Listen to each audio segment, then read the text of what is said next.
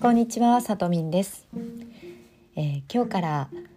世界中のムスリムの方たち、イスラム教徒の方たちのラマダンがスタートしました。で、ネットのニュースであの見たんですけども、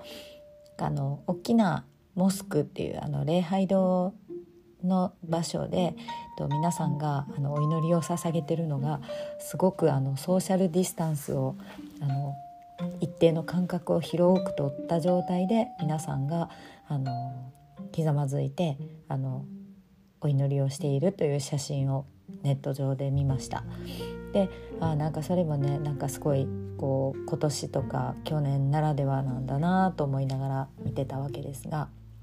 さてと私はあの音声配信のコミュニティにあの参加してるんですけどもそのコミュニティの中のメンバーさんの方が、えっと、生活の真ん中にサーフィンを置くという言葉をあの書いて出してで私が「あ私もね」ってあの生活の真ん中にアフリカンダンスを置くということを結構ずっと言い続けてるんでなんかあの親しみ感じましたって言って。あのメッセージを送ったんですよ。でそしたらなんかあの周りの方がすごくあのあそれいいねみたいなあの生活の真ん中に何々を置くというのが自分のそのなんていうか MSP みたいなものを表現できるねっていうような話でちょっとコメントが盛り上がってで私もなんかその皆さんが言ってくださって改めてああなるほどなって思ったんですね。でまあそんな私が、えー、今年はあの冬ギニアに行かず日本におりますが、えっと、ちょうどあの去年かな、えっと、ギニアに行ってた時に、えっと、向こうではねあのお祭りというのが、まあ、お祭りって言っても日本のお祭りとまたちょっと違うんですけどもお祝い事のたんびにお祭りのような雰囲気で演奏と踊りが始まる場所があるんですね。で結婚式に呼ばれるとかそういう感じなんですけどもで結婚式じゃなくって、まあ、ドゥンドゥンバというお祭りがありまして何かのお祝い事の時に家の前の道を全部封鎖封鎖というかあの通行止めに一時的にしてあの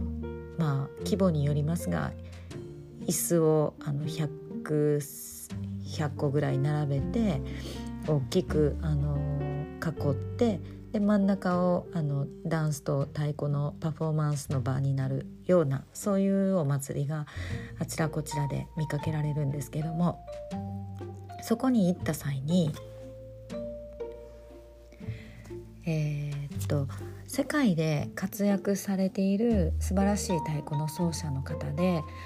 あのギニア人でナンサディ・ケータさんという方がいらっしゃるんですけどもこの方があのたまたまあのその会場に一緒に行く私たち一行と一緒に行くことになったんですね。でその時にね、あの彼と少しあの話をかわあのしましてでそんなに長々と喋ってないんですけどもなんかすごくいいことを言ってってもらったなっていうかなんかすごい大事な話を聞いたなっていう感じがすごく印象に残ってでそれをねすごい忘れたくなくってと書き留めていた